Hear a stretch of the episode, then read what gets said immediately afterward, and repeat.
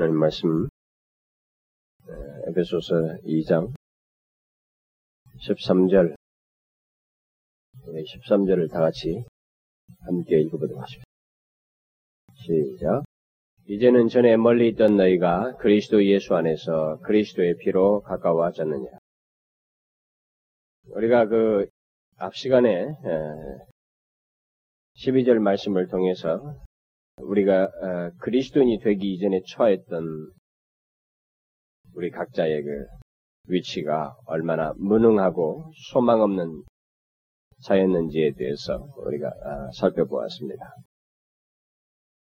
우리는 이전에 그리스도 밖에 있었고 이스라엘 나라의 나라 밖의 사람들이었고 또 약속의 언약도 알지 못한 채 이 이 세상은 물론 뭐 죽음 이후의 삶에서도 소망을 가질 수 없는 갖지 못한 채 그래서 방향을 알지 못하고 하나님 없이 살아가던 그런 사람들이었다 이렇게 말을 했습니다. 바울이 그렇게 말을 했을 때 우리들은 우리 자신들이 바로 그런 자였다는 것을 그런 자였던 것을 먼저 알아야 된다는 그의 취지 안에서 말하는 것입니다. 그러니까 여러분들과 제가 최소한 예수를 믿게 되는 과정에서 이런 것을 진지하게 생각해 보아야만 한다는 것입니다. 먼저 이 시간 같은 경우 지난 시간도 제가 이 얘기를 했습니다만 자신이 과거에 그런 자였던 것을 한번 진지하게 생각해 본 적이 있는가? 어, 예수를 믿는 과정에 있어서 자신이 과거에 그런 자였던 것, 그리스도 밖에 있었고 이스라엘 밖에 사람이었고 언약의 약속도 알지 못한 채, 이 세상의 향방을 어떻게 살아갈지도 모르고, 이 세상은 물론 우리 자, 이후에 나에게는 전혀 소망도 없이, 그저 인생이 눈에 보이는 게 전부인 것처럼 생각하고, 그렇게 해서 살아가고, 그냥 그것이 전부로, 어? 그야말로 소망도 없이 살아가는 그런 자였다는 것을 진지하게 생각해 본 적이 있는가? 결국 이 바울은 그것을 우리에게 요구하고 있는 것입니다. 이런 메시지를 소개하는 데 있어서는 그가 바로 그런 의도를 우리에게 나타내고 있는 것입니다. 우리가 과거에 그런 사람이었다는 것을 먼저 알아야 된다는 것이죠. 그리고 이제 어, 바울이 그걸 얘기하면서 그러면 우리가 그것을 아는 것으로만 끝나야 되는가? 물론 그렇지는 않습니다. 그것을 아는 것은 그 다음의 내용 때문에 반드시 알아야 된다는 것입니다. 그 다음의 내용이라는 게 무엇입니까? 우리가 오늘 본문에서 보게 됩니다만은 과거에 그렇게 소망이 없던 우리였지만 바로 우리에게 어떤 엄청난 일이 있게 됐다라는 사실을 이제 오늘 본문 이하에서부터 말을 해주고 있습니다. 그러나 이제는 전에 멀리 있던 너희가 그리스도 예수 안에서 그리스도의 피로 가까워졌느니라.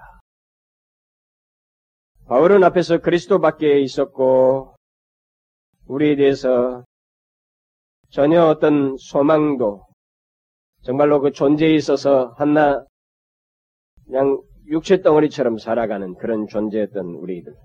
그런 우리들에 대해서 말을 하고 나서. 그러나 이제 오늘 본문에서는 우리들에게 어떤 놀라운 변화가 있게 됐다. 바로 그리스도 안에 있는 어떤 우리 자신들에 대해서 전혀 달라진 어떤 새로운 그 위치에 대해서 분명하게 말을 해주고 있습니다. 이것은 앞에서 그런 얘기를 하면서 오늘 본문에 있으면 말하는 이런 내용 속에서는 예, 사도 바울이 완전한 대조를 우리에게 지금 말을 해주고 있는 것입니다. 그러니까 앞에 것을 분명히 알아야 되는 것은 결국 이런 완전한 대조를 통해서 우리에게 있게 되는 영광스러운 위치를 분명하게 제대로 알고 그것이 주는 풍요로움과 그 누림을 갖도록 하기 위해서입니다. 바울은 2장 전반부에서도 우리가 2장 1절부터 10절을 살펴볼 때도 어, 그 중에서 그 특별히 2장 1절과 3절까지에서 소극적이고 부정적인 내용을 말을 하다가 4절에 이르러서 4절 이하에서부터 적극적인 내용으로 전환하면서 어떤 앞에서의 그 내용이 그것으로 끝이 아니고 뒤에서 말하고는 더 적극적인 어떤 내용, 극적인 전환이 있다라고 하는 사실을 말해 주었는데 여기 2장 후반부에서도 이 11절 이하에서부터 이 22절까지 내용에서 동일한 그런 구조를 가지고 우리에게 얘기를 해주고 있습니다. 11절과 12절에서 소극적이고 부정적인 내용을 말한 뒤에 오늘 본문 이하에서부터 적극적인 내용을 말을 하면 어떤 극적인 전환이 있는 그런 내용들을 말해 주고 있습니다. 이미 여러 차례 말을 했습니다만 바울이 그런 식으로 이렇게 어, 말을 반복해서 반복된 이런 구조를 가지고 계속 얘기하는 것은 먼저 우리가 과거에 어떠하였는지 우리가 과거에 그리스도 밖에 있었다고 하는 그리스도 밖에서 우리 우리가 어떤 조건을 가지고 있었는지 이런 것에 대해서 알지 못하고는 구원의 결과로 있게 된 현재의 우리의 위치, 현재의 우리의 그리스도인이라고 하는 이 신분, 이 그리스도인이라고 하는 이 존재 가치라든가 위치가 얼마나 영광스러운, 그리고 이 그리스도인이라고 하는 것에 대한 제대로의 평가를, 온전한 평가를 우리가 내릴 수가 없다는 것입니다. 그래서 제가 가끔, 뭐, 우리 교회에서는 이미 설교를 그런 얘기를 이미 충분히 했습니다만, 주일날 예배 시간 옛날에. 이 시대를 향해서 제가 그 종종 이 설교를 하면서 전하고 싶은 내용 중에 하나가 바로 그 내용이에요. 그리스도인이란 무엇인가라는 것입니다. 그리스도인이라고 하는 삶을 얘기하는 것도 우리에게 필요하고, 왜냐면 그것조차도 제대로 이루어지고 있지 않으니까. 그것도 우리에게 얘기해야 되지만, 그리스도인이라고 하는 존재가, 성경이 말한 그리스도인이라는 존재가 어떤 존재인지, 얼마나 그 위치가 영광스럽고 탁월하며 독특한지를 성경이 말한 그대로를 제대로 우리가 알고 평가하고 그 내용에 따른 합당한 응? 일종의 만족, 확신, 기쁨, 감격, 심지어 능력 그리고 거기에 따른 삶까지 우리에게 있어야 한다는 것입니다. 바로 이런 많은 것들이 그리스도인이라고 하는 존재에 대해서 그 위치가 얼마나 중요한지를 아는 것이 중요하기 때문에 이렇게 그런 것들이 연관되어 있기 때문에 사도 바울은 그의 서신에서 그리스도인이란 무엇인가를 무척 정의하고 있습니다.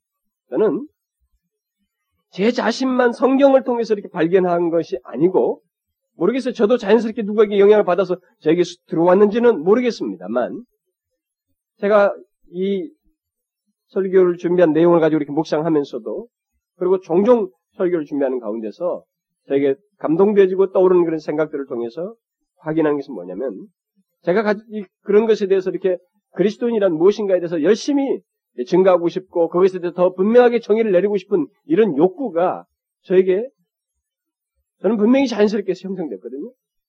근데 그게 사도 바울이 그래요. 전체 서신이 다 그리스도인을 정의하는 것입니다. 히브리서 기자도 전체가 그리스도인의 영광스러움에 그 독특한 위치, 그에게 일어난 일이 결국 그 한 사람에게 지금 그리스도인의 삶으로서 제사를 들어 하나님 앞에 예배를 드리고 하나님을 믿고 예수 그리스도가 누구인지를 어떻게 알고 섬기는 이런 모든 문제를 얘기하지만 바로 그런 우리 그 믿음의 사람인 그에 대해서 결국 정의하자는 것입니다. 모든 것이 다 돼요. 심지어 계시록까지 그것을 담고 있다는 것입니다. 그리고 놀랍게도 교회 역사를 통해서 그 탁월한 설교자들과 탁월한 그 믿음의 사람들, 이런 사람들의 그 메시지가 참된 그리스도인 자꾸 정의하려고 그래요. 그리스도인들의 온전한 모습을 정의하려고 하고 있습니다. 또 한 가지 흥미로운 것은 내가 이 스펠전이나 이 로이 존스 같은 사람들 또 이런 경건한 사람들의 책을 이렇게 그들이 남겨놓은 작들을 이렇게 작품들을 설교들을 읽어보면 아 그거예요. 특별히 로이존스 같은 사람은 그것을 굉장히 중요하게 생각해요. 특히 정교도들은 또 더 말할 것이 없었어요. 저는 그게 누구의 영향을 받았는지는 잘 저는 추적이 안 돼요. 그런데 이게 다 모두에게 있었던 공통점이었어요. 왜 그렇습니까? 이것이 흐리멍텅하기 때문에 성경이 말하는 대로 그리스도인이 누구 그리스도인이라는 어떤 존재인지에 대한 바른 이해를 못하기 때문에 이것을 단순하게 긍정적으로만 자꾸 본다든가 너무 부정적으로 본다든가 이게 치우쳐서 보고 이것을 균형 있게 성경이 말하는 대로 사도 바울이 논리를 전개하는 대로 바르게 이해를 하고 있지 못하기 때문에 그래서 그것의 영광스러움과 그 위치를 자기 자신들이 확신하지 못하고 그 풍요로움을 알지 못하고 있기 때문에 거기에 따라서 만이 있어야만 하는 그리스도인에게 있어야만 하는 많은 내용들이 다 같이 되는 거예요. 나타나고 있지 않는 것입니다. 무기력하고 그리스도인들이 어리석어 보이고 삶에 있어서 생기를 갖지 못하고 많은 부분에서 성경이 말하는 정의하는 것과 같은 그 그리스도인의 모습이 이 시대 속에서 비현실적인 것처럼 여겨지는 거예요. 우리는 여기서 지금 사도 바울이 다시 앞에서도 그런 구조를 따라서 얘기를 했는데 대조를 통해서 다시 여기서도 똑같은 구조를 가지고 다시 반복하고 있는 것에 대해서 똑같은 얘기가 또 똑같은 구조를 쓴다. 이렇게 생각하면 안 되는 것입니다. 이것은 너무나도 중요한 거예요. 그리고 반복적으로 우리가 알아야 될 것이고 계속해서 우리가 이것을 깨닫고 이것이 우리에게 중요한 내용이 되어야만 하는 것입니다. 결국 바울은 다시 여기서 앞에서와 동일한 그 논리를 가지고 말을 하고, 말을 하고 있습니다.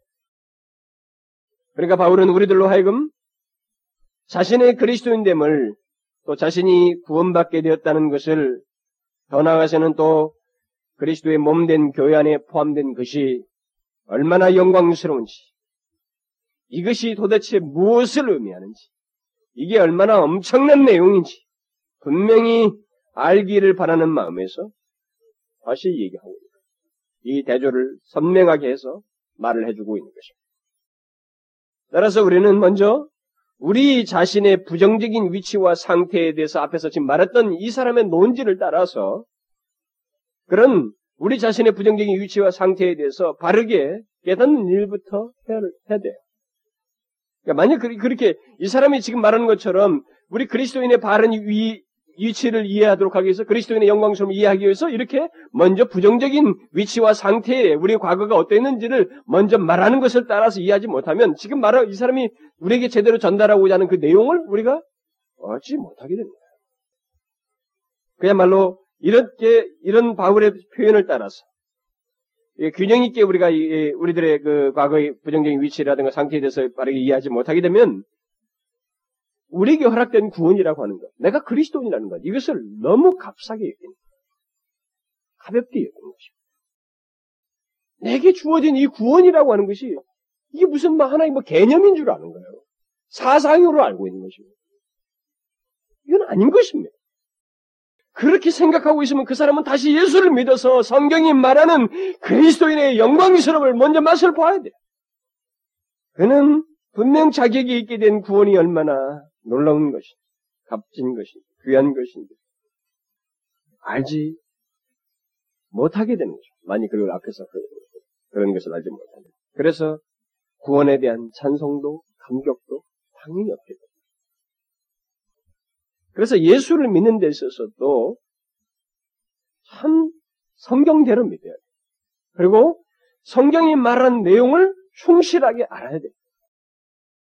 그저 교회에서 좋은 소리만 듣고 일방적인 얘기만 듣고 그저 우리의 어떤 봉사와 내 자신의 행위를 유발시키는 이쪽에서만 자꾸 치우쳐서 그것으로 나의 공적을 따라서 나를 위로하고 그것에서 아니하면서 신앙생활하고 그것을 인정받으면서 직분을 받는 요 정도에서 생활을 하게 되면은 그럴 것 같지만 그 사람은 진정한 구원해주는 찬송과 감격을 의외로 못 가질 수 있어요. 성경이 말하는 대로 분명하게 이런 논지를 따라서 진지하게 나의 그리스도인됨의 영광스러움이 어떤 맥락, 사도 바울이 말한 이 논리를 따라서 우리가 알고 살피고 진지하게 이런 것을 통해서 분명한 깨우침을 해서 그리스도인의 그 현재 위치를 누릴 수 있는 그런 대로 나아가야 돼요. 그래서 그리스도인으로서의 확신에 찬 어떤 삶을 누리려면 먼저 우리가 과거에 어떠했는지 이것을 제대로 알아야 돼. 이걸 모르면 삶도 안 따라가지. 그리고 감사하는 삶이 안 되고 공로의 삶이 쟁취하는 삶인 것입니다. 이렇게 이렇게 해서 무엇이 되고 뭘 인정을 받고 이렇게 되는 거예요. 순서가 뭐 겉으로 드러나는 봉사라든가 수고는 비슷해 보이지만 그 사람의 마음의 중심, 하나님이 보시는 그 사람의 중심, 절 굉장히 비중 있는 이 중심이 완전히 다른 사람이 됐거든요. 한쪽은 그것에 대한 확신과 감격 속에서 주님의 중심이 되어서 무엇이든지 하겠습니다라고 하는 소원함을 가지고 하는데 한쪽에서는 이걸 해야만이 무엇이 된다라고 하는 그래서 얻으려고 하고 쟁취하려고 하는 아, 공로를 쌓아가는 무서운 인간의 선행을 중시하는 죄악된 그래서 마지막에는 비참해질 수도 있는 나는 너를 도무지 알지 못한다고 하는 그 대상이 될 수도 있는 그런 신앙생활을 할 수도 있다는 것입니다. 그래서 사도 바울은 항상 이런 것에 대한 바른 진리를 이해하도록 하기 위해서 이렇게 먼저 부정적인 것들을 우리에게 말을 해줍니다. 저는 이 바울의 서신을 강의하는 중에서 이런 것들을 제가 많이 여러분들에게 언급해요. 저도 오늘도 설교할 때도 그런 논지를 했습니다. 소극적이고 부정적인 걸 먼저 말아요. 그렇죠? 아닌 것을 먼저 말하고, 그 다음에 맞는 것과 적극적인 것을 말하는 것. 저는 그것이 다 바울에서 배웠어요. 물론 그, 그, 그것을 그 뒷사람들이 뭐 조나단 에드워즈라든가 뭐 이런 좋은 사람 다 그런 논지를 쓰고 있어요. 그래서 우리에게 먼저 이 시간에 중요한 것은 사도 바울이 어, 오늘 본문부터 나, 올이 내용에 앞서서 먼저 중요한 것이 뭐냐면 사도 바울이 앞에서 말한 우리가 과거에 어떠했는지를 진지하게 인식한 적이 있느냐라는 거예요. 여러분들은 과거에 자기 자신들이 어떠하였었는지에 대해서 진지하게 인식해 본 적이 있습니까? 예수를 믿는 과정 속에서? 내가 오늘 여기 앞에 나와서 하나님 앞에 예배하기 현재라고 하는 이 시점이 있기 전에 나라고 하는 사람이 존재가 과거에 어떠하였었는지를 한번 진지하게 인식해 본 적이 있느냐는 거예요. 교회 안에서 보통 자신의 구, 구원에 대해서 또 그리스도인 된 것에 대해서 불안해하고 확신이 없어하는 사람들. 또 자신이 그리스도인이라고 하면서도 기쁨의 삶을 살지 못하는 사람들. 그런 사람들 우리가 교회 안에서 종종 보게 됩니다. 여러분 그런 사람들이 왜 그런 줄 아십니까? 그것은 그들이 바로 여기 바울이 말하는 방식처럼 두 가지 측면에서 자신들을 바라보지 않았기 때문에 그들은 죄에 대해서 바르게 깨달은 적이 없었고 죄로 인해서 자신이 얼마나 부패하고 비참한 존재였는지 또 부족하였는 부족한 자인지 그것을 진실하게 깨달은 적이 없었기 때문에 교회 생활을 오래 했어도 기쁨이라는 걸 몰라요. 그리고 삶도 기쁨의 삶을 살지 못하는 것입니다. 수시로 변동하고 요동하고 자신의 그리스도인 된 것에 대해서 된 것에 대해서도 구원에 대해서도 불안해요.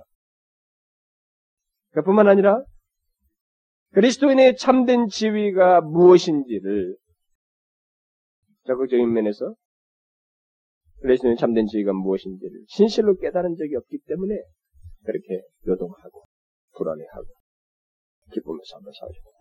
이두 가지 이 두 가지 사실이 함께 생각되어야 하는데 그렇지 못하기 때문에 이 두 가지 사실에 대한 분명한 깨달음과 진지한 인식이 없었기 때문에 그렇게 요동하는 일이 있게 되는 것입니다. 결국 사도 바울은 이 두 가지를 함께 우리가 인식해야 된다는 것입니다. 그렇지 않으면 치우치고 확신이 없어 하고 또 불안해하는 일이 얼마든 뒤따르다는 것입니다.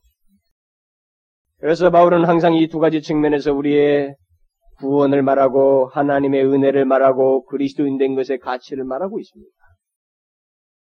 이미 2장 전반부에서도 그러했지만 바울은 여기 후반부에서 또다시 그런 식으로 말을 하면서 두 가지 측면에서 우리의 구원을 생각해야 된다. 그리스도인됨을 생각해야 된다는 것을 말을 해주고 있습니다. 그렇게 하게 될 때 우리는 우리에게 있게 된 구원 또는 그리스도인 된 것이 얼마나 복되고 영광스러운지를 제대로 알게 된다는 거예요. 그러면 바울이 오늘 본문에서 말하는 그 적극적인 내용에 대해서 이제 앞에서 말한 소극적인 내용을 넘어서서 적극적인 내용으로 전환하게 되네. 그것이 뭘, 뭘 말하는지 살펴보도록 합시다. 바울은 오늘 본문에서 먼저 그 2장 이 13절에서 이 뒤에 그 적극적인 내용을 말하는 전체 내용에 대한 어떤 그, 그 내용들을 총괄하는 그, 그 내용을 먼저 어, 이 13절에서 말을 해주고 있습니다. 본문이 아예 내용은 13절을 좀 더 상세하게 설명한 내용이라고 말할 수 있어요. 이제는 전에 멀리 있던 너희가 그리스도 예수 안에서 그리스도의 피로 가까워졌습니다. 11절과 12절에서 우리는 여전히 그리스도와는 밖에요 상관없는 그런 자였습니다. 완전히 다른 존재였어요. 그런데 그랬던 우리가 이제 그리스도 안에서 그리스도의 피로 가까워졌다. 뭐요? 여러분들은 성경을 어떻게 읽는지 모르지만 진지하게 묵상을 하고 그 구절이 주는 내용의 전환과 이 기록자가 성령에 감동돼서 우리에게 전한 메시지를 바르게 따라서 여러분들이 이해하게 된다면 여기서 우리는 놀라움을 금치 못하게 되는 것입니다. 왜? 앞의 내용과 지금 이제 13절 시작될 이 내용은 문장의 표현상에서는 여러분들이 그 충격이 덜할지 모르지만 이것이 말하는 내용 자체는 완전히 다른 거예요. 이 내용 자체는 너무너무 극적입니다. 무슨 말인지 알겠어요? 우리가 그것을 제대로 따라가야 된다는 것입니다. 완전히 다른 거예요. 그리스도인이 앞에 있던 사람이 지금 그러나 예수 그리스도로 말미암아 뭐 이렇게 되었다 이렇게 하는데 그랬던 사람이 지금 이 뒤로 온 13절로 온 이 상태는 너무너무 다른 거예요. 무슨 말인지 알겠어요? 표현할 수 없을 정도로 달라, 달라졌다는 것입니다. 그래서 우리는 먼저 오늘 본문에서 이 극적인 내용의 전환을 나타내주는, 그래서 이런 내용을 극적인 전환을 나타내기 위해서 표현도 사도 바울은 그런 용어를 쓰고 있습니다. 오늘 본문에는 우리말 성경에는 그, 이런 단어를 잘 번역을 안 해요. 이게 왜냐면, 어, 어좀 매끄럽지가 않기 때문에. 그러나, 사실상 굉장히 중요한 단어예요. 접속사가 있는데, 그러나예요, 그러나. 그러나는 말이 여기서 빠져 있는 것입니다. 원문에는 분명히 그러나를 쓰고 있어요. 시작, 그러나로 시작하고 있습니다. 그러니까 오늘 본문을 우리가 이해하는 데 있어서 이 내용의 새로운 전환을 이해하는데 가장 중요한 말 중에 하나가 사실 말이 이거라고 볼 수가 있어요. 어, 뭐 전환을 나타내는 의미에서. 그러니까 2장 전반부에서도 이 사도 바울은 1절부터 3절까지 부정적인 내용을 말한 다음에 4절 초두에서 그러나라는 말을 썼어요. 우리나라 말도 번역이 또 안 됐습니다만 거기서도 그러나라를 썼어요. 그래서 내용의 어떤 극적인 전환을 표현을 했습니다. 우리가 진노의 자녀였단 말이에요. 정말 전에는 본질상 진노의 자녀였고 죄함으로 죽었던 그런 사람인데 우리 스스로 뭐 전혀 영적에서 힘을 쓰지 못한 실체와 같은 자였는데 완전히 생동하는 그리스도의 하나님의 풍성하신 은혜로 완전히 새로워요. 그래서 그리스도와 함께 어떻게까지 높아졌어요? 보좌에 앉은 데까지 이렇게 높아지는 너무너무 다른 극적인 전환의 내용을 얘기했어요. 그래서 그러나라는 말을 통해서. 그러니까 사도 바울은 이런 표현에 대해서 굉장히 민감한 거예요. 사실상. 굉장히 민감한 것입니다. 어, 이거, 이것을 원래 사람이라고 하는 것이 이 편지로 쓰는 것하고 말로 하는 것하고 다르거든요. 편지로 쓸 때는 감동이 덜 전해질 수 있다고. 응? 그러나 아무리 그 감동을 표현하기 위해서 말을 좀 더 좋은 단어들을 쓰고 적절한 표현들을 막 생각이 써도 한계가 있어요. 그러나 말이라고 하는 것은 사람을 직접 만나서 얘기를 할 때 우리는 그 표현과 그 사람의 마음을 느끼게 하는 그런 볼 수 있다고 그 표현에 있어요. 그러니까 그런 것들을 사실 전환을 여기서 전달할 수 있는 가장 표현상에서 극적인 전환을 표현해 주는 것은 사실 이 사람에게 제한적으로 이런 접속사를 쓰는 것밖에 없어요. 어, 내용상에서. 물론 내용의 설명은 뒤에 있습니다만, 앞에서도 그 극적인 전환을 그러나라고 얘기했어요. 그런데 여기서도 예, 예외가 아닌 게, 앞에서 그때 너희는 그리스도밖에 있었고, 세상에 소망이 없고, 세상에서 하나님도 없는 자이더니, 그렇게 말하고, 그러나, 이제는 전에 멀리 있던 너희가 그리스도 예수 안에서 그리스도의 피로 가까워졌느니라. 무엇을 말하고 있습니까? 11절과 12절과 같은 부정적이고 어둡고 소망이 없었던 모든 것이 그러나 라는 말을 하면서 이제 끝났다. 우리는 이 사도 바울의 표현을 잘 이해해야 됩니다. 우리는 그리고 최대한 잘 따라가야 돼요. 이제 끝났다는 것입니다. 더 이상 그리스도인들은 그런 상태에 있지 않으며 그런 사람이 아니다라고 분명하게 말을 하고 있는 것입니다. 바울은 여기서 그러나 이제는 이라는 말을 하면서 이전과 완전히 달라진 그리스도인의 지위를 말을 하고 있습니다. 우리는 성경 읽으면서 성경을 읽는 내용들 속에서 가장 우리를 극적으로 만드는 장면은 이런 내용이에요. 응? 감격스러운 부분이 있다면 우리들이 과거에 어떠어떠한 자였는지 우리가 전혀 소망이 없고 진노와 심판과 하나님 앞에서 더 이상 소망이 없는 상태에 있는 우리에게 하나님으로 말미암아서 응? 그분의 은혜로 인해서 또 예수 그리스도의 죽으심으로 인해서 그러나 이제는 너희가 어떻게 됐다고 하는 이 내용에 전환, 이런 전환이 있는 곳입니다. 여러분은 성경을 읽을 때 그런 부분에 대해서 이 정서를 잘 좀 여러분들이 이해를 해야 돼요. 그런 동일한 감동을 깨달아야 된다. 굉장히 감격스러운 부분이에요. 우리는 하나님의 말씀들을 이런 이런 하나님의 말씀의 흐름들에 대해서 소홀하지 말고 또 놓치지 말아야 됩니다. 그런 내용의 전환을 통해서 하나님의 말씀의 진리를 알고 결국 하나님께서 우리에게 그런 내용을 단순 서술로 아니라 어떤 사실을 말하고 있기 때문에 하나님의 표현이고 하나님의 선언이고 하나님의 말씀이기 때문에 그 내용이 결국 그 전하는 내용이 우리에게 어떤 사실을 말하는 것이기 때문에 실제적으로 우리는 그 사실적인 내용을 통해서 하나님으로 인한 하나님으로 인한 기쁨, 하나님으로 인한 만족, 그분의 은혜와 사랑으로 인한 즐거움과 감격을 마땅히 누려야 됩니다. 여러분들 선지서들 한번 보십시오. 우리가 선지서들을 보게 되면 성경에서 보면 가장 경고와 심판이 가장 많이 나, 나와 있는 것이 다 선지서들이잖아요. 그 선지서들의 전반부가 어떻습니까? 경고와 심판이. 후반부로 돌아가 보십시오. 소선지서 뭐 스바냐라든가 이런 심지어 아바국이든 뭐 이런 조그마한 소선지서까지 후반부를 딱 돌아보십시오. 난 여호와를 인하여 즐거워하리. 앞의 내용하고 완전히 달라요. 응? 비록 무화과 나무에 소출이 없고 모든 것이 없다 할지라도 나는 여호와를 인하여 즐거워. 너희 하나님 여호와가 너희와 함께 계십니다. 여러분 보시죠. 내용이 그게 바로 하나님께서 그의 백성들을 향해서 품으신 계획이요, 뜻이며 이루실 의지예요. 그게 하나님의 백성들에게 있는 내용들이죠. 근데 부정적인 것을 시작해서 이열 뒤를 얘기합니다. 결국 뭡니까? 내게? 그리스도 하나님의 그런 대접을 받고 있는 그런 대상이 하나님의 대접을 받는 그 대상인 하나님의 백성의 영광스러움을 결국 묘사하는 복됨을 묘사하는 것입니다.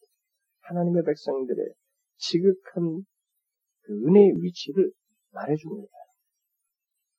그래서 복음이 주는 위로와 감격은 바로 그런 내용을 보여줍니다. 보게 거죠. 과거에 너희는 그리스도밖에 있었다. 그러나 이제는 아니다. 바울은 말은 이제는 아니다. 여러분 무슨 말인지 아시겠어요? 이 내용을 조금 전달이 됩니까? 너희들은 과거에 그리스도밖에 있었다. 소망도 없었다. 이 세상에 죽으면 끝이다. 너희들은 그냥 멸망받게 받았다. 진노의 자녀였다. 사단의 종료로 됐다. 그러나 이제는. 그러나 이제는 아니다. 여러분 얼마나 놀라운 복음의 내용입니다. 감격스러운 사실. 저는 여러분들에게 이것을 전달하는데 실력도 모자라고 감동도 부족하고 여러 가지 어떤 때는 준비하다가도 뭔가 나에게 더 큰 감동이 있을 것 같은데 막상 준비된 내용이라든가 이렇게 한번 하면 그게 없으니 그것 때문에 또 화가 날 때가 있어요. 충분히 이 내용이 담고 있는 그 깊이 있는 내용들 그리고 사실 이 표현을 설명하는 게 아니라 이것이 이 표현이 담고 있는 사실을 충분하게 감독에게 전하지 못한다고 하는 사실 때문에 안타까움을 금을 못할 때가 있습니다. 바로 이런 부분이에요. 응? 야, 너는 과거에 그리스도 밖에 있어서 그러나 이제는 아니야. 로이존스 목사는 오늘 이 본문을 강의하면서 이 그러나가 담고 있는 의미를 강조하는 중에 이런 말을 여러분이 그리스도인지 아닌지를 다음과 같은 질문에 대한 답변을 통해서 알 수 있을 것입니다. 여러분은 때때로 모든 인간의 말 가운데서 가장 위대한 말이 그러나 라는 느낌이 듭니까? 이런 것을 통해서 말이죠. 이런 말은 잘 이해해 보시면 당신은 뭐니 뭐니 하고 나는 뭐 죽은의 산에 이렇게 해도 그러나 나는 이렇게 하면서 하나님으로 말미암은 예수 그리스도로 말미암은 그러나라고 하는 이런 것을 통해서 그것이 나에게 참 감격스러운 표현이라고 하는 느낌이 같습니까? 네, 그런 얘기예요. 만약 그렇지 않다면 여러분이 기독교에 대해서 이해하는 것이 이해하는 것이 무엇인지 어, 이해하는 것에 무엇인가 결점이 있습니다. 여러분들이 옛날에는 그러하였습니다. 그러나 즉각적으로 여러분은 머리를 쳐들고 노래를 부르기 시작합니다. 창문이 열리고 빛이 갑자기 쏟아져 들어오고 모든 어두운 그림자가 사라졌습니다. 그러나 이제는 그것이 우리에게 무엇을 말합니까? 그것은 소망의 그러나입니다. 소망의 그러나, 절망과 어둠과 음침함에 대한 종말이 왔음을 말해주는 그러나입니다. 우리에게는 그런 그러나라고 말할 수 있는 내용들을 가지다는 것입니다. 실제로 오늘 본문에서도 이 사도 바울은 분명한 차이, 뭐 우리는 이 내용의 양 문장 상에서는 그 차이가 감동이 덜 할지 모르지만 이해가 충분치 못하지만 분명하게 얘기하고 있는 사실이 있어요. 왜냐면 완전한 차이예요. 완전히 달라지게 됐다는 것입니다. 이것은 그냥 해보는 말이 아니고 사실을 얘기하는 거예요. 그래서 바울은 여기서 그리스도인은 이전과 결코 똑같은 자가 아니고 똑같은 신분과 지위에 있지도 않으며 그러나 이제는 이라는 말과 함께 시작된 새로운 위치 전혀 이전과 다른 상향된 위치 시극히 높아진 위치 그 위치에 있게 되었다라는 것을 분명히 사람들은 흔히 그리스도인 된 것과 그리스도인이 아닌 것 사이에 별로 차이가 없는 것처럼 사람들은 생각을 합니다만 바울은 그의 모든 서신에서 그런 우리들의 흔한 생각을 강력하게 부인합니다. 그리스도인과 그리스도인이 아닌 것이 별 차이가 없다? 천만의 말씀이라. 특별히 우리 한 개인이, 나 개인에게 있어. 우리 그리스도인에게 있게 된 어떤 신분과 지위에 있어서 이 차이를 사사롭게 간단하게 말할 수 없다는 것을 사도 바울은 그의 모든 서신에서 강력하게 주장합니다. 그런 면에서 우리는 이런 사실을 그의 논지를 따라서 분명하게 이해를 해야 돼요. 내가 그리스도인이 아니었던 것과 내가 그리스도인 된 것이 유사한 것이 아니라고 하는 뚜렷한 인식이 있어야 됩니다. 성경의 진리를 따라서. 응? 분명한 깨달음이 있어야 돼요. 내가 그리스도인이었던, 그리스도인이 아니었던 것과 그리스도인 된 것 사이가 이건 유사한 것이 아니고 비슷한 것다. 완전히 다른 것이다라는 것을 알아야 된다. 여러분들은 이것을 아십니까? 제대로 합니까? 아니, 이 사실을 알므로 인해서 실제적으로 누려야 할 것을 누립니까? 믿어야지. 나와 예수 그리, 예수를 믿지 않는 사람을 비교하지 말고 내 자신, 내 자신 안에 생긴 지위의 변화가 얼마나 극명한지를 얼마나 큰지를 아느냐는 거예요. 이런 것들을 알고 주님을 믿느냐는 거예요. 우리의 지위는 완전히 다릅니다. 그 차이는 절대적인 차이예요. 그래서 우리가 분명히 그리스도인이라면 그는 이전과는 다시는 견줄 수도 없고 비교할 수도 없고 뭐 같이 얘기거리도 삼을 수도 없는 완전히 다른 위치에 있게 됐다는 사실을 알아야 된다는 것입니다. 설사 우리가 그것을 충분히 알지 못, 충분히 이해를 하지 못한다 할지라도 그 사실은, 그 차이는 분명해요. 그 차이는 누구도 표현할 수 없을 만큼 크고도 엄청난 것입니다. 그러나 반대로 그렇게 큰 엄청난 그러나 그러나에 해당되는 어떤 전환이 없다면 그 사람은 이 세상에서 아무리 착하고 종교 생활을 열심히 하고 내가 사랑하고 존경하는 사람이라 할지라도 불행스럽게도 그 사람은 그리스도 밖에 아, 엄청난 관계입 나와 몸은 가까이 있고 생각을 공유하고 일도 같이 한다는 면에서 상당히 가까이 있지만 이 사람과 나의 지위는 지옥과 천국의 차이. 서로 갈 수도 없고 왕래도 불가능하며 이룰 수 없는 완전한 차이. 그래서 어둠과 빛이 함께 할 수 없고 그리스도와 벨렐이 함께 할 수 없다는 말이 있습니다. 우리는 그것을 실감을 못해요. 오늘날 예수 믿는 사람들이 자기 욕심 때문에, 자기들의 관심 때문에 그것을 실감을 하지 못하지만 성경은 분명히 밝히는 거예요. 근본적으로 다르다는 거죠. 완전히 달라. 만일 이 그러나의 전환이 없는 사람이라면 그 사람은 그리스도 밖에 없어요. 그리스도 밖에 있는 사람이 것입니다. 여전히 소망이 없어요. 하나님도 없고 존재도 없어요. 그래서 그리스도인의 영광스러움, 그리스도인에게 생긴 그 큰 변화가 얼마나 완전하고 절대적인지 우리는 이 사실을 알고 믿어 신앙생활을 해야 되죠. 그러면 어떻게 해서 그렇게 다르다고 말할 수 있습니까? 어떻게 해서 우리가 그렇게 큰 차이가 이게 좀 말할 수 있습니까? 어떤 사람들은 나는 그리스도인이라고 하지만 내 모습을 볼 때 그리스도인이라고 말할 수가 없습니다. 나는 그리스도인이 되려면 아직도 멀었습니다. 나는 더 시간이 필요합니다. 이렇게 말하는 사람이 있어요. 이런 말들은 자신의 그리스도인됨은 자신, 자신의 그리스도인됨이 자신의 행동에 달려있다고 말하는 거나 다르다. 그리스도인이라고 하면서, 그리스도인으로 자기 그런, 예, 스스로 그리스도인이라고 하면서도 내심, 어, 경종 표현 속에서 나는 그리스도인들을 아직도 멀었습니다. 그렇게 말하는 사람들은 바울이 여기서 그러나 이제는 이라고 하는 말을 통해서 그리스도는 이전과 완전히 다르다고 하는 그 논제를 잘 이해하지 못하고 있는 거예요.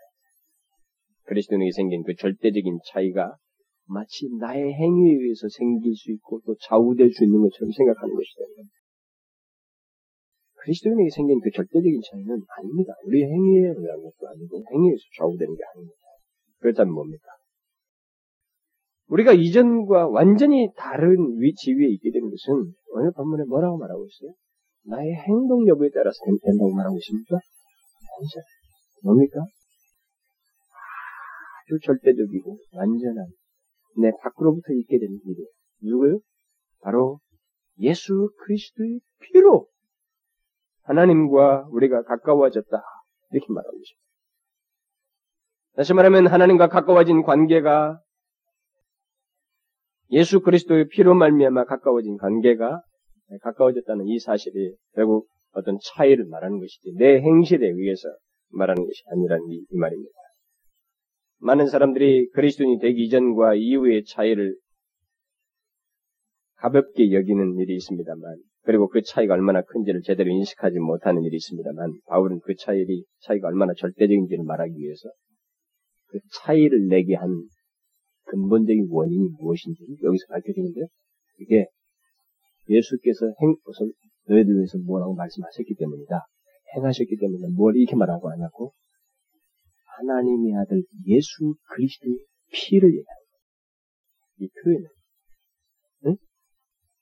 그러니까 여러분과 제가 내가 그리스도인이다 라고 할 때 이것의 위치가 얼마나 탁월하고 또 이 위치가 이전과 얼마나 큰 차이냐면 이 차이를 내게 한 변화를 있게 한 그것의 근본적인 원인자가 그것을 가능케 한 것이 바로 예수 그리스도의 말씀 때문도 아니고 행실 때문도 아니고 뭐 어떻게 하셨기 때문이 아니라 그의 목숨 때문에 그의 피 때문에 하나님이신 그분의 피 때문에 우리가 하나님과 가까워졌다.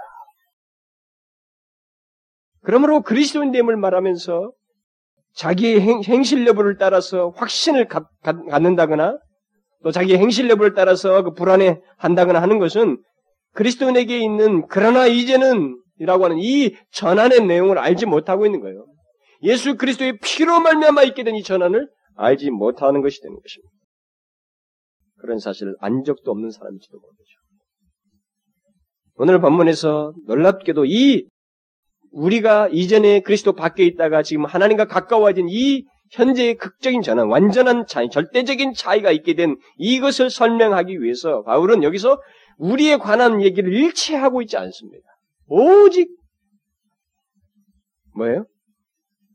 하나님과 예수 그리스도의 피를 얘기하고 있어요. 하나님도 없던 자가 하나님과 가까워지게 됐다. 이렇게 말하고 있습니다. 바울은 너희가 가까워지기를 원하노라. 이렇게 말하고 있지 않습니다. 너희들은 가까워질 것이다. 이렇게 말하고 있지 않아요. 뭐요? 가까워졌다. 하나님이 없었던 자가 이제는 하나님과 가까워진 자가 되었다는 것입니다. 이것은 이쪽 끝에서 저쪽 끝으로 이동된 것과 같이 완전히 달라졌다는 그것을 선언적으로 말을 하는 것입니다. 그리스도인은 바로 그런 지위를 가지고 살아가는 사람입니다. 이것을 알아야 돼요.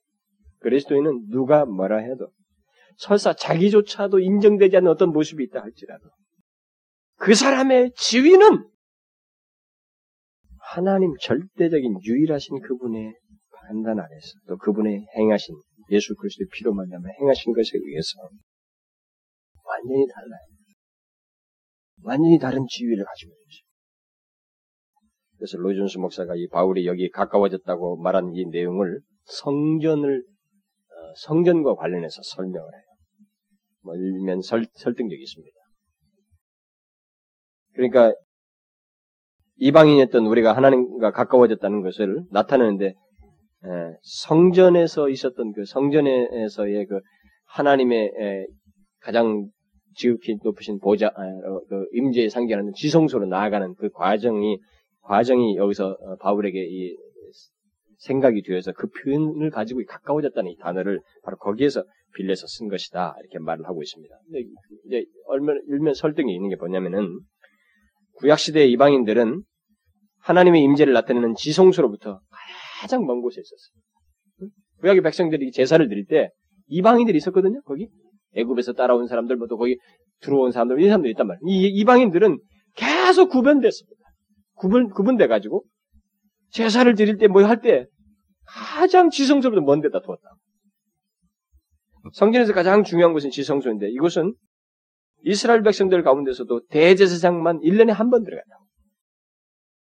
그리고 성소 밖에는 제사장들이 있었고, 그리고 성전에는 여러 뜰이 있었는데 그 중에서 먼저 이방인 아니, 이스라엘 백성들이 있고 가장 먼 곳, 그 이방인의 뜰이라고 하는 가장 먼 곳이 이스라엘 백성들 밖에 그 밖에 가장 먼 곳에 이방인의 뜰을 두어서 이방인들을 거기다 두었습니다. 자, 그런 구약의 어떤 성전의 그런 묘사를 두고 생각을 한다면은 그 가장 지성소 멀리 있던 이방인들이 이제 바로 지성소가 있는 제사장, 대사장도 1년에 한 번만 들어가는 바로 거기에 가까워졌다. 라고 표현하고 있다. 우리가 과거에 그러했었는데, 이제는 하나님 그분과 지성소에 이렇게 쉽게 나아갈 수 있는 그런 자리에 이르게 되었다. 이게 이런 설명을 빌어서도 우리가 얼마든지 생각해 보게 될 때, 실감나는 내용이 있잖아요. 얼마나, 여러분, 구약에서의 그 이런 개념을 우리가 여기서 빌어서 쓰게 된다고 그럴 때 여러분들이 어느 정도 실감할지 모르지만 그 대제사장들이 1년에 다 제사장들 막 제사 준비 다 해가지고 지성소 하나님 임재 앞에 들어갈 때 있잖아요. 그막쫙 지파들이 모이고 그다음에 이스라엘 백성들 이방인들 제일 뒤에 있잖아요. 그때 그들의 그 엄숙함과 그 조심스러움은 이루 말할 수 없어요. 왜냐하면 이 대제사장이 가서 죽어서 나올 수도 있는 것이었어요. 그래서 방울을 달고 들어갔던 것입니다. 소리가 나느냐 안 나느냐. 죽을 수도 있었어요. 그 거룩하신 하나님의 임재 앞에서. 굉장한 엄숙한 거기는 시온의 보좌가 어떤 은혜의 자리이긴 하지만 그것은 분명히 거룩함이 절대적으로 중요시되는 영역이었어요. 1년에 한 번을. 그런 장면을 생각해 보면은 아, 제일 멀리 있는 지성소 제일 멀리 있는 이방인들 이들에게 있어서 이 지성소는 정말로 그야말로 멀고 먼 얘기라고. 그렇게 멀리 있던 이방인들이 우리가 이제는 예수 그리스도를 힘입어서 그의 성소에 지성소에 들어가는 거죠. 지금 그렇죠? 가까워졌다. 그의 피로 말미암아 가까워졌다. 그러니까 이제 그분께 쉽게 한 이런 그러니까 이 변화가 이런 차이가 도대체 어느 정도 차이인 줄 아는가? 구약에 있어서는 역사적 절대 불능이었습니다. 이방인이 지성도 가까이 가는 일은 절대 불능이었어요. 허락도 되지 않고. 여러분들 뭐 헤롯 궁전도 보면 이방인의 뜰을 따로 두잖아요. 헤롯 헤롯 궁전에도. 그렇게 보면은 현재 우리가 그리스도인이라고 하는 내가 현재 지금 그리스도인이라고 하는 이 위치는 이루 말할 수가 없는 위치. 이루 말할 수가 없어요. 근데 그게 다 어떻게 가능하게 됐다는 거예요? 그리스도 예수께서 그의 피로 그의 피로 가능하게 한다는 것입니다. 우리는 하나님께 그 어떤 능력으로도 우리 스스로는 가까이 할 수가 없습니다. 하고 싶어도 안 되는 거예요. 하나님께 가까이 나아갈 수 있는 길은 오직 한 길밖에 없는 거예요. 그걸 또 여기서 얘기하는 것입니다. 그 나아갈 수 있게 된 그 가치 부여가 그 절대적이라고 하는 것은 말하기서 예수 그리스도의 생명이 달려있는 그 피를 얘기하지만 또 다르지 또이 예수 그리스도의 피는 오직 그것만 여기서 얘기하고 있다는 것을 우리가 생각하게 될 때 오직 한 길밖에 없다는 것입니다. 예수 그리스도의 피로 말미암아서만 우리가 하나님께 나아갈 수 있다는 것입니다. 그래서 히브리서 기자가 말하잖아요. 그러므로 형제들아, 우리가 예수의 피로 힘입어 성소에 들어갈 담력을 얻었나니 그 길은 우리를 위하여 휘장 가운데로 열어놓은 새롭, 새롭고 설 길이요. 휘장은 곧 저희 육체니라. 또 하나님의 집 다스리는 큰 대제사장이 계심에 우리가 마음에 뿌림을 받아 양심의 악을 깨닫고 몸을 맑은 물로 씻었으니 참마음과 온전한 믿음으로 하나님께 나아가자. 우리가 성소에 어떻게 들어가게 됐다고 말하고 있어요? 예수의 피를 힘입어. 여러분 우리가 과거에 어떠했, 어떠, 어떠했는지 그것을 생각하게 보면 그리스도 밖에 있었던 우리에게 약속의 언약도 없었던 외인에게 이제 예수 그리스도의 생명, 그의 피를 힘입어서 하나님께 나아갈 수 있게 됐다고 하는 이 사실은 사도 바울이 말할 때, 야, 너희들은 그냥 좋은 자리로 바뀌었다. 완전히 다른 자리로 바뀌었다. 완전히 차이가 있다. 라고 하는 이 사실만을 말하는 게 아니라 더 나아가서 이렇게 완전히 달라진, 완전히 차이가 있게 된 현재 위치가 얼마나 고가에, 얼마나 귀한 절대적 가치가 지불되어서 있게 된 것인지를 아는가? 아는 것을 우리에게 동시에 말해줍니다. 예수 그리스도의 피를 말하고 있다는 거지. 우리와 저와 여러분은 그래서 이제 그 예수 그리스도의 피의 가치 때문에 우리의 위치라든가 이 신분은 뭐 인간의 권세자가 목숨은 해할지 모르지만 뒤바꿀 수가 없는. 그래서 여러분 성경에 기록되어 있는 모든 언약의 내용이 있잖아요. 이게 다 우리의 것이에요. 제3자의 것이야. 어떤 A라고 하는 특정인을 준 게 아니고 여러분과 저게 예수 그리스도의 피로 하나님께 가까워진 우리 모두에게 다 해당되는 언약이라. 우리는 언약 언약의 말씀도 없었던 사람이었어요. 그 밖에 있는 사람이었지만 이제 이 모든 언약의 말씀이 다 우리에게 해당. 뭐예요? 주께서 하나님께서 자신의 생명을 걸고 맺으신 그 언약의 내용들이라. 응? 그게 다 우리에게 해당된다. 죄를 영원히 사하실 것이다. 죄를 기억지, 기억지도 아니할 것이다. 너희들은 예수 그리스도의 후사가 되어서 영원히 하나님과 함께 할 것이다. 뭐 수도 없이 많은 언약의 말씀, 약속의 말씀들이 다 우리들의 것이다. 이런 사실들을 생각만 해도 우리들의 마음은 풍요로워지고 그리스도인들의 영, 이 그리스도인이라고 하는 위치의 영광스러움 때문에 우리가 하나님을 향해서 나타내주는 반응이 무엇인지 답이 탁 떨어지는 거예요. 감사와 진실함과 그리고 우리에게 허락된 시간, 이 삶의 환경들이라고 하는 것이 하나님께서 주신 것이고 또 그를 위하여 살 수밖에 없다는 것을 우리가 분명하게 깨닫게 되는 것입니다. 그래서 여러분 이 사도 바울이 여기서 강조하고 있는 결국은 예수 그리스도의 피로 말미암아 하나님과 가까워지게 된 여러분과 저의 이 극적인 변화를 말하고 있다는 이 사실을 이 내용을 이게 단순히 무엇이 말하고 있다는 설명거리가 아니라 실제적인 내용으로 소유하고 있어야 되고 또 그것에 따라서 누려야 되는 것입니다. 그러느냐? 이 사실을 아십니까? 여러분들은 이런 분명한 차이를 알고 있습니까? 그리스도인이 얼마나 영광스러운지를 아십니까? 글쎄요. 당신은 스스로 착각하는 거 아닙니까? 스스로 자랑하는 거 아닙니다. 제가 하자는 게 아니에요. 하나님의 계시요, 하나님의 선언인 것입니다. 사도 바울도 자기도 경이롭고 놀라움으로 묘사하고 있는 것이죠. 자기 자신에게도 일어난 일을 그렇게 말하고 싶은 만 아니라 자기뿐만 아니라 예수 그리스도의 피로 말미암아 하나님께 가까워진 모든 그리스도인들에게 다 해당된다는 차원에서 이것을 말하고 있는 것입니다. 우리가 과거에는 어떠어떠했었는데 그러나 이제는 그리스도의 피로 말미암아 하나님과 가까워졌다는 것입니다. 우리는 아무런 구애가 없어요. 하나님께 나가는 데 있어서 장애가 없습니다.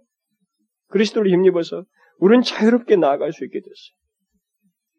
그래서 저는 여러분과 제가 이 시대 속에서 그리스도인으로서 어떻게 살아야 될 것인지 뭐 이런 문제도 있잖아요. 그런 것들은 사실상 그리스도인, 그리스도인이라는 것이 무엇인지, 예? 그리스도인의 바른 정의, 성경이 말한 내용만 우리가 이해해도, 알게 되었어도 자연스럽다고 생각이 돼요. 근데 이 전반부를 빼뜨리고 그리스도인이 이렇게 살아야 됩니다. 뭘 어찌해야 됩니다. 자꾸 이 뒷부분을 너무 지나치게 강조하면 사람들은 예수 믿기 어려워요. 아, 율법이라 무겁다. 신앙생활이 힘들다고. 여러분 아십시오. 여러분과 제가 이 세상에서 살면서 어디를 걷든 어느 곳에서 무엇을 하든 무슨 일을 만나든 우리가 어느 나이에 삶을 살다가 인생을 끝내든 간에 우리는 전에는 어땠는지 모르지만 이제는 그러나 이제는 예수 그리스도의 피로 만나면 하나님과 가까워진 사람들입니다. 응? 어떻게 가까워졌어요? 하나님의 아들 예수 그리스도의 피라고 하는 그분의 생명이 대가로 지불되어서 있게 된 지위예요. 그런 위치를 말하는 것입니다. 그렇다면 이걸 누가 변동시킬 수 있겠어요? 누가? 무엇으로? 아무도 변동할 수 없는 것입니다. 여러분 계시록을 비롯해서 내용들을 잘 보시면 그 1세기 성도들에게 어떤 왜 위로를 그렇게 합니까? 응? 그리고 1세기 성도들이 왜 그렇게 순교를 탐대하게 할 수 있었어요? 세상이 아무리 해봐야 일시적인 가해밖에 못한다는 거죠. 내가 잠시 이 고통을 참노라면, 당하노라면, 나에게 변함없이 이 지위를 확인하게 되는 더욱 영원히 누린다고 하는 것에 대해서 그들은 분명한 신앙들을 가지고 있었기 때문에 그렇습니다. 그런 면에서 보면 그리스도인의 그 위치는 영원한 것입니다. 우리가 이 세상에 살 때부터 영원한 거예요. 아시겠어요? 영원한 것입니다. 우리는 예수 그리스도의 피가 그의 생명이 담보로 이렇게 구원받게 된 현재 위치가 있게 된 그런 자들이기 때문에 어떤 것을도 우리를 변형시킬 수 없어요. 변동시킬 수 없습니다. 그게 그리스도입니다. 아시겠습니까? 이것을 알고 사십시오. 이것을 알고 기도도 하시고 찬양도 하시고 삶도 하시고 나이가 허락된 일도 하시고 시간도 보내시고 대화도 하시고 모든 것 속에서 바로 그런 자로서 대화하고 삶을 살고 일을 하는 그런 자들이 되어야 된다는 것입니다. 기도합시다. 오 아버지 하나님, 하나님, 하나님의 그 전적인 은혜에 감사를 드립니다. 하나님 전에 우리는 소망도 없는 자였습니다. 그리스도 밖에 있었으며 하나님도 없는 자였습니다. 버려진 아이와 같았습니다. 그랬던 우리들을 이제는 그리스도의 피로 하나님과 가까워진 이 영광스러운 지위를 두시고 영원히 변치 아니할 그런 신분과 위치를 가지고 하나님이여 우리의 삶을 살게 해주셔서 감사합니다. 하나님 영원토록 변치 아니할 이런 예수 그리스도의 피로 말미암은 지혜를 가지고 하나님의 삶을 살게 해주셔서 감사합니다. 오 하나님이여 우리가 어떤 자리에서 어떻게 됐는지를 또 그렇게 된 것이 예수 그리스도의 피로 말미암아 되었다는 사실을 기억하므로 하나님이여 마땅히 그리스도인으로서 취할 모습을 갖고 삶을 사는 자들이 되게 하시며 우리에게 마땅히 것은 우리의 행위에 대한 자랑과 공로가 아니라 그리스도의 그 은혜에 감사드리며 그의 피를 피로 말미암은 구속의 찬양을 드리는 저희들이 되게 하여 주옵소서. 어, 하나님 우리에게 허락되는 시간들, 삶의 환경들, 모든 것들이 하나님의 은혜요. 오히려 우리에게 기쁨과 즐거움, 그리스도인에서 즐거움과 영광스러움을 누리는 환경으로 주신 것을 믿고 그렇게 살아가는 저희들 되게 하여 주옵소서. 예수 그리스도의 이름으로 기도하옵나이다. 아멘.